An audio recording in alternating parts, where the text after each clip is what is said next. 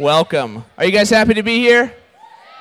Awesome. Did anyone have a really good fall break? Did anyone have a really crappy fall break? I'm sorry. Well, I'm glad you're here. Um, if you guys forgot over fall break, we are in a series on Joseph. You guys remember? Awesome. Has anyone else been reading Joseph or, or listening to what we're talking about and been like super encouraged and stirred? Yes, y'all. This has been like changing my life, uh, preparing for these, um, and just reading through the story of Joseph. It's an incredible story. So I'm excited. Um, so tonight, I got a question for y'all. Raise your hand. All right, well, it's not a question if I say raise your hand. Uh, how many of you guys have ever been tempted before? Tempted. All right, everyone put your hand up. Okay, so um, I, I'm going to tell you guys about two times this week that I was tempted, and they're pretty funny. Um, so the first thing, um, how many of you guys have ever heard of the internet company called Clear Fiber? Yeah. Charles. All right. So Charles and Katie told Heather and I this summer about this company called Clear Fiber. It's fiber optic. They, they say up to 1,000 megabits per second. That's a lot. That's super fast internet. It's you know in the ground. It's not Xfinity, so praise God. And Heather and I requested service on July 17th. Today is October 17th, three months later, and we still do not have internet. None. No internet. Right? Now, I am relentless. So I went to their store and they weren't there. Okay? I put in three different service requests on their website. None were responded to. I texted them because they have a text service which promised they would respond in 15 minutes. I'm still waiting. I have emailed them 27 times. I counted. And I have called them over 70 times. And the amount of times they've responded is ridiculous. Not much at all. Okay? And so this week, I'm like, every week I say, at the end of this week, if they haven't done it, I'm gonna I'm gonna go do something, but I don't. And so it was like Monday or Tuesday, and I'm typing out this email, and y'all, I have this serious temptation to put the subject is what the is your problem? and then just cuss them out. Like, just go nuts and be like, this is a beep, beep, beep, like cuss, cuss, cuss, you know? I've been tempted to yell at the people on the phone, which isn't good because when you call them, it's not even Clear Fiber. It's like some third party company that transfers your call to them, and they don't. And I've been tempted to yell at them, and I don't. And if you ask me, why are you still waiting? It's been three months. I'm stubborn, so I'm just really stubborn. Okay, and then another thing. So that was the first time I was tempted this week, wanting to cuss them out, right? The second time, so we live in a new place. We moved this summer, and the girl that lived above us, um, she was supposed to move out in May, and it was like July, and she was still there. And so they called the police, got her evicted, and she knew the police were coming. So she, being really petty, stole all of the like fire alarms and smoke detectors just to like get back at our landlord. And then she threw all of this stuff away and didn't really throw it away, just like set it in the alley between our house and the next. It's like a, a box spring bed, um, like planks of wood, and then of all things, a toilet that is like full of nasty water. I don't know what's in it, right?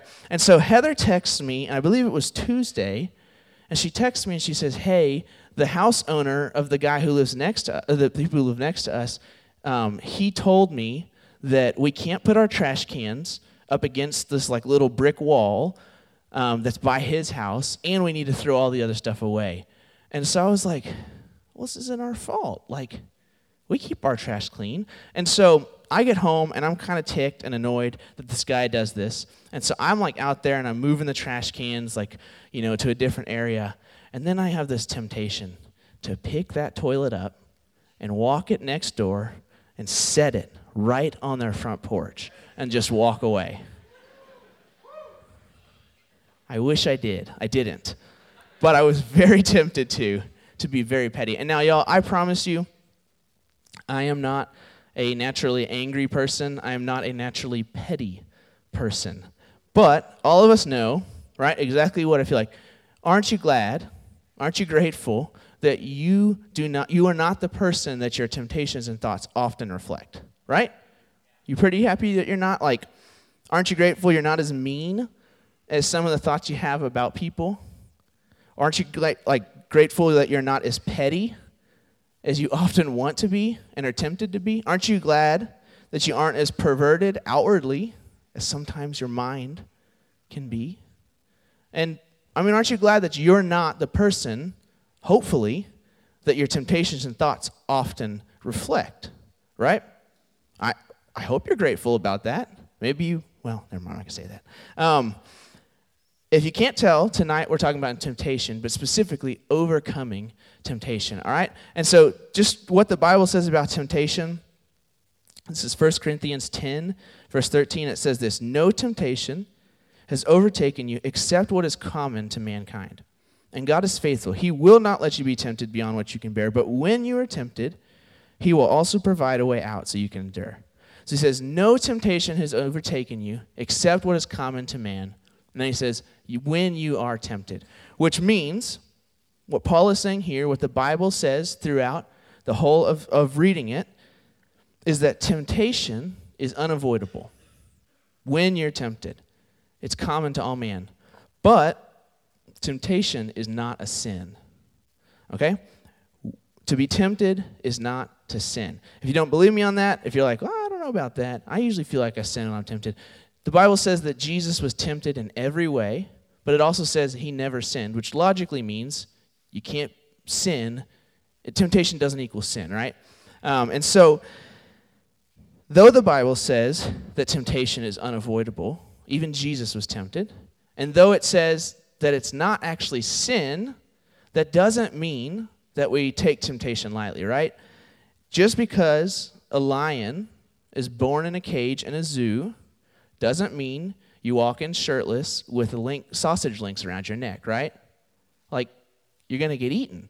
Just because it was born in a cage, just because temptation isn't a sin, doesn't mean we take it lightly. Because even though it's unavoidable, if we treat it lightly, it will ultimately lead to sin, right? It's the gateway for sin. So, what, what are we supposed to do with temptation, right? Like, what's the godly response, right? Are we, are we supposed to just like, you know, hike up our pants and like, you know, face it like a sumo wrestler? Like, are we supposed to, you know, like just discipline ourselves rigidly and have no fun and be around nothing? Are we supposed to read our Bible more and pray more and go to church more and, and listen to worship music more? Like, what is the response? What's the godly response to temptation? And so it's my belief that Joseph's life is the best life. And I'm not just saying that because we're in this Joseph series. When I was 19 years old, someone told me what I'm talking about tonight, and it forever changed my life and my view on overcoming temptation. And so we're going to read from Joseph's life. Um, we're going to read from the time of him and Potiphar's wife, who I will henceforth talk about as Mrs. Potiphar. So I do not make the same mistake as last time. If you were here, I kept saying that Joseph liked Potiphar. But Mrs. Potiphar, okay? Uh, so if you'll follow along with me on the screen, Genesis 39, 6 through 12. It says So Potiphar left everything he had in Joseph's care with Joseph in charge, he did not concern himself with anything except the food he ate. Now Joseph was well built and handsome. And after a while, his master's wife, Mrs. Potiphar, took notice of Joseph and said, Come to bed with me. And he refused. With me in charge, he told her, My master does not concern himself with anything in the house. Everything he owns, he has entrusted to my care. No one is greater in this house than I am. My master has withheld nothing from me except you because you are his wife. How then could I do such a wicked thing and sin against God? And though she spoke to Joseph day after day, he refused to go to bed with her or even be with her. One day, he went into the house to attend to his duties, and none of the household servants were inside. She caught him by his cloak and said, Come to bed with me. But he left his cloak in her hand and he ran out of the house. Now, I haven't said the big idea of, a, of our sermon tonight. I haven't said it, but I'll tell you now the big idea, what I want us to walk away with tonight, is that you are not strong enough to overcome temptation, but Jesus is. You by yourself are not strong enough to overcome temptation that leads to sin. But Jesus is. In our own power and our own means, we will succumb to temptation. If we fight by ourselves, we're going to end up falling. And we know it. You may not like it, but we all know it, right? But if you rely on Jesus, He is able to overcome the very thing that we can't. And Joseph knew the secret. He knew the secret of turning to God when tempted. And there's just a few things that I want to share with you guys from his life that I believe if we'll learn from them, then it will change our lives like they changed his and like they've changed mine. And so, what was the first thing he did? So, verse 8 says it again, right? She's coming up on him. She's like, hey, sleep with me. And he says, it says in verse 8, but he refused. With me in charge, he told her, My master does not concern himself with anything in the house. Everything he owns, he entrusts to me. It says he refused. Mrs. Potiphar tried to entice Joseph to sleep with her, but his response to temptation was one simple word no. No. He said no. And I hope when you guys read this story, if you've read this part already, I hope you got there. It's like two chapters in. Um, but when you're reading this, I hope that you don't fool yourself and think that Joseph wasn't tempted. Mrs. Potiphar, she would have been an incredibly beautiful woman, right? She would have been trained in the art of presenting herself for her high ranking husband. She would have been picked as a beauty above beauties, right, in the land of Egypt because her husband was the king's head guard, right? And, and she probably was wearing some pretty seductive clothing when she's trying to get him to come sleep with her.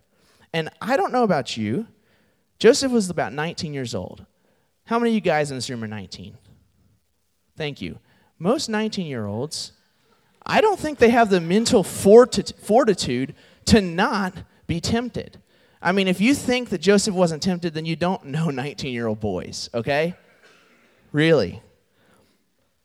Joseph was tempted. Every lower part of him, every lesser part of him wanted, I believe, wanted to sleep with Mrs. Potiphar. But he firmly said no. But he didn't just say no to temptation, he also said yes to God. In verse 9, Joseph says, No one is greater in this house than I am. My master has withheld nothing from me except you, because you are his wife. How then could I do such a wicked thing and sin against God? He said no to Mrs. Potiphar and he said yes to God. And what Joseph did is key for us today, too. Saying no to temptation is a big deal, right? But saying yes to Jesus also is the key. Remember, if we're not strong enough to face temptation on ourselves, if you don't believe that, I'm just going to keep drilling that down. We're not strong enough, but Jesus is. All of us know our own temptations best. We know the things that we're most likely to fall in, right? Are you tempted to compare yourselves with other people rather than Jesus? Saying no to that, right? And the mere no is good, but it's not enough. You got to say yes to what Jesus says. Are you tempted to be greedy with your money? Maybe you don't want to give to this missions offering. Maybe you don't want to help people on High Street. Are you because you just want to hold on to your money? It's not enough just to say no I should be good, but saying, Yes, Jesus, you're worth it. Are you tempted with sexual addictions, pornography, sexual immorality? I can tell you from personal experience, saying no is not enough. It's good, but you got to say yes to Jesus too. Saying no to temptation without saying yes to Jesus will inevitably lead to falling because what it really is is just you fighting temptation. And you're going to fail. But when we say no and yes to Jesus, it's then that we find victory over what, what is, looks so big and so daunting, right? It's then that we have freedom to live a life where we don't have to feel guilt, we don't have to feel shame. When we say yes to Jesus, Jesus himself says it too in Matthew 16 24 he, and 25. He says, Whoever wants to be my disciple must deny themselves and take up their cross and follow me. For whoever wants to save their life will lose it but whoever loses their life for me will find it. Deny yourself, say no, follow me, say yes, and in that you will find life. Life. Joseph first teaches us to say no to temptation and then to say yes to Jesus. Okay, so the next thing, right, because you know temptation, it just keeps on coming, right? It just keeps on coming. Potter, Mrs. Potiphar keeps on coming. And so the next thing that Joseph does is in verse 10. It says, And though she spoke to Joseph day after day, she was relentless. He refused to go to bed with her or even be with her. Y'all, she was like, to use the terms, I'm not woke, but to use the terms of the kids, she was thirsty, right? And his second response to her was what was that, that last bit of the verse, or to even be with her. He avoided her.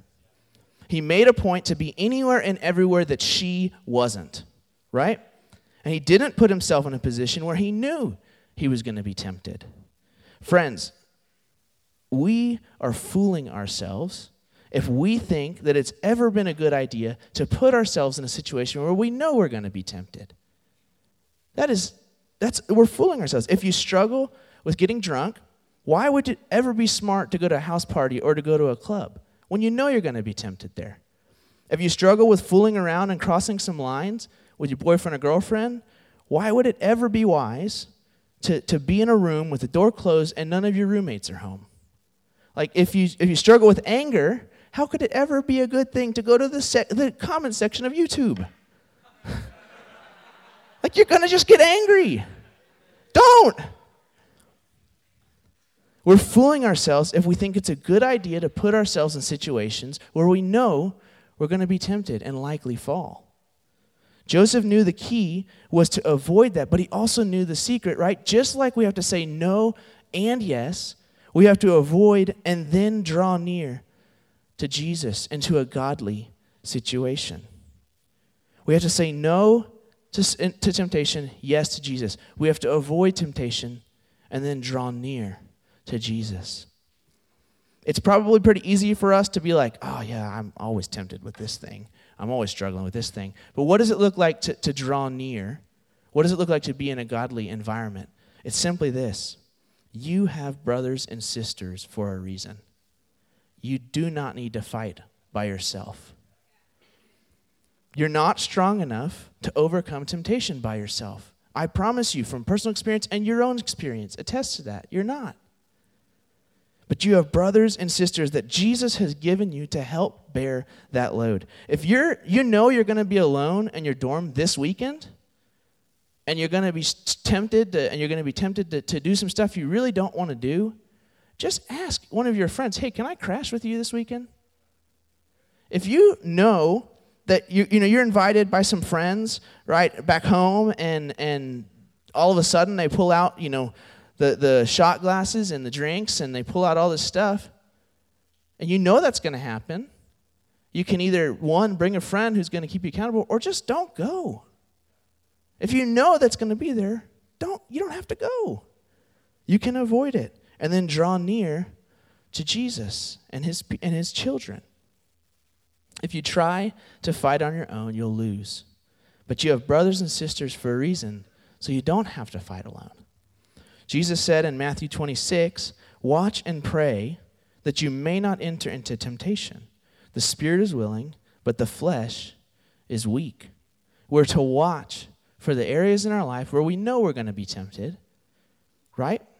And then to purposefully avoid them. Not, not like, oh, I guess I get. No, purposefully avoid them, and then purposefully seek Jesus and seek our brothers and sisters whom He's given us, right? In order to overcome what we can't do on our own. Joseph said no to temptation and yes to God. He avoided temptation and he drew near to Jesus and to his brothers, right? He said, and, and then the final thing, when temptation rears its final ugly head, right? He runs away. Verse 12 says that Mrs. Potiphar caught him by his cloak, and, and pretty much at this point, I'm imagining her like, come to bed with me. Like, it's her final plea. But he leaves his cloak in her hand and runs out of the house. Mrs. Potiphar tried her very hardest by physically detaining him in order to get him to just, just submit, just, just come on, just, you got to do this. This is so tempting. Why won't you? And he runs, he bolts, and he doesn't look back. There are times I know when, man, like, you know, it's, it's one thing to avoid, it's another thing where you're sitting there and then all of a sudden, boom, temptation's there. You didn't cause it. You weren't the you you weren't putting yourself in that situation, but it's there, right?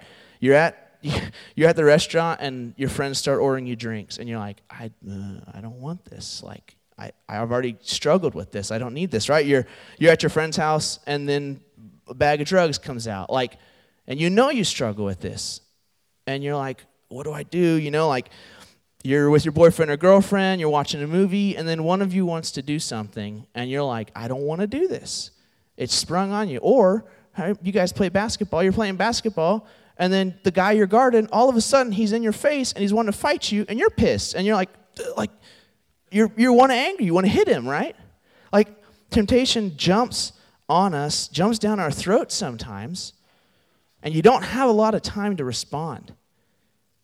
But even though I love this. Even though it might seem foolish to literally run away, right from the restaurant or the house or the gym or whatever, even though it might seem foolish, it is better to run away and look like a fool than to stay in sin and actually be a fool.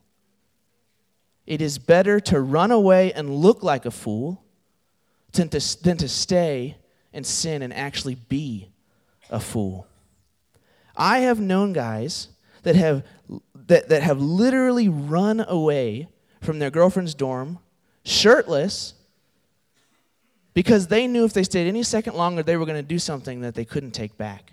I have known people that have stood up in the middle of a house with their friends and walked out and didn't say a word because their friends pulled out some stuff that they knew that they couldn't be around. They just got up and walked out and they're like, Where are you going, man? Didn't say a word. Better to look like a fool than be a fool. But again, the key is not just to run away from temptation, but to run to Jesus. You aren't strong enough to overcome temptation on your own. And we may not like to hear that, but we know it's true. Too many times have we succumbed to our own anger. Too many times have we given ourselves over to our lust. Too many times have we done the things we did not want to do and we knew we shouldn't have done. We simply do not have the power to overcome, but Jesus does. Run to him. When I think about this, I was telling Heather this, and it seems so silly, but when I think about like running from and running to, I think about Scooby Doo. Um, and hear me out, like old Scooby Doo, right? They're like running down the hall where it's the same picture like every two seconds and they're running, and you, it's always Shaggy and Scooby get put together. Why? It doesn't make sense. They put the strongest, the smartest, and the prettiest in one group, and they put the two oafs in the other group and say, You got it. And they go, look, they're running down the hall, and who do they come upon but the monster? Right? And oh, and then they freak out, and their tongues and then they run the other way, right? And where, who did they end up running into? Fred, Daphne, and Velma. And knowing Velma, she's got some big contraption or some bigger fake monster. And so the monster then comes up, sees them, and then he starts running, right? And that's like, when I think about temptation, you see this in all these cartoons, regardless. Man, Shaggy and Scooby aren't stupid enough to fight. They know they're not going to win.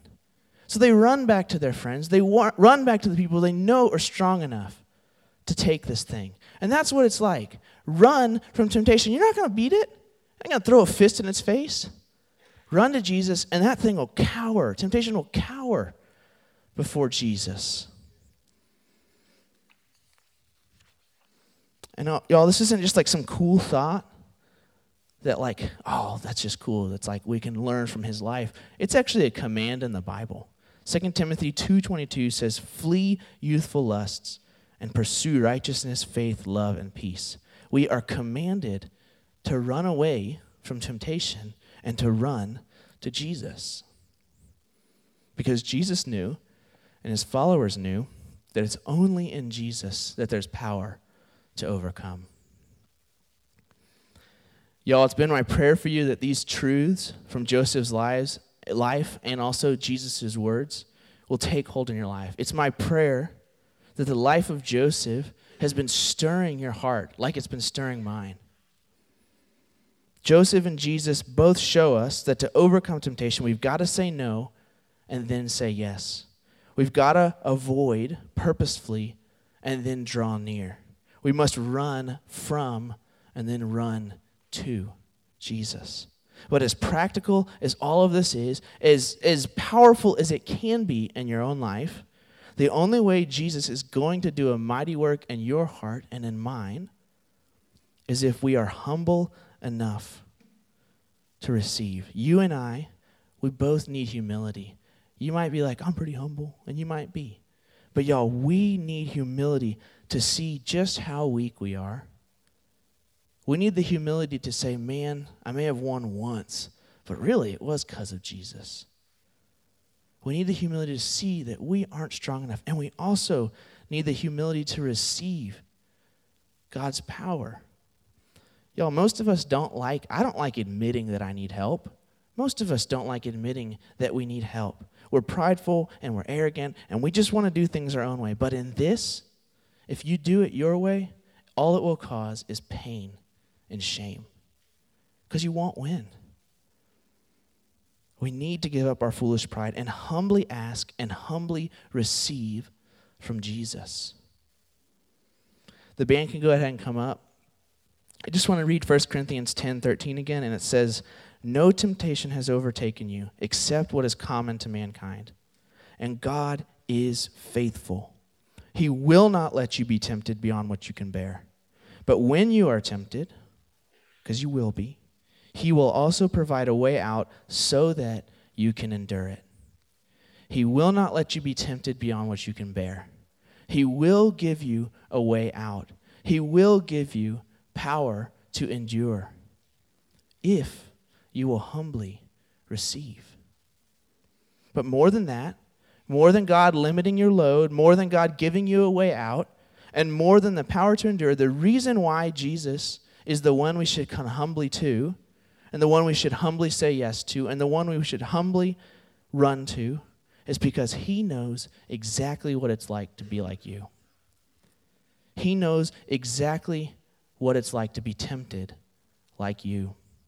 Hebrews 4:15 says, "For we do not have a high priest, Jesus, who is unable to empathize with our weakness, but we have one who has been tempted in every way, just as we are, just as you are. Yet he did not sin. Jesus was tempted in every way. There is no person, I promise you this, there is no person on this planet who can look you in the eye and say, I know what you're going through. We can say, I kind of know what you're going through, but I can't look Katie in the eye and say, I know what you're going through.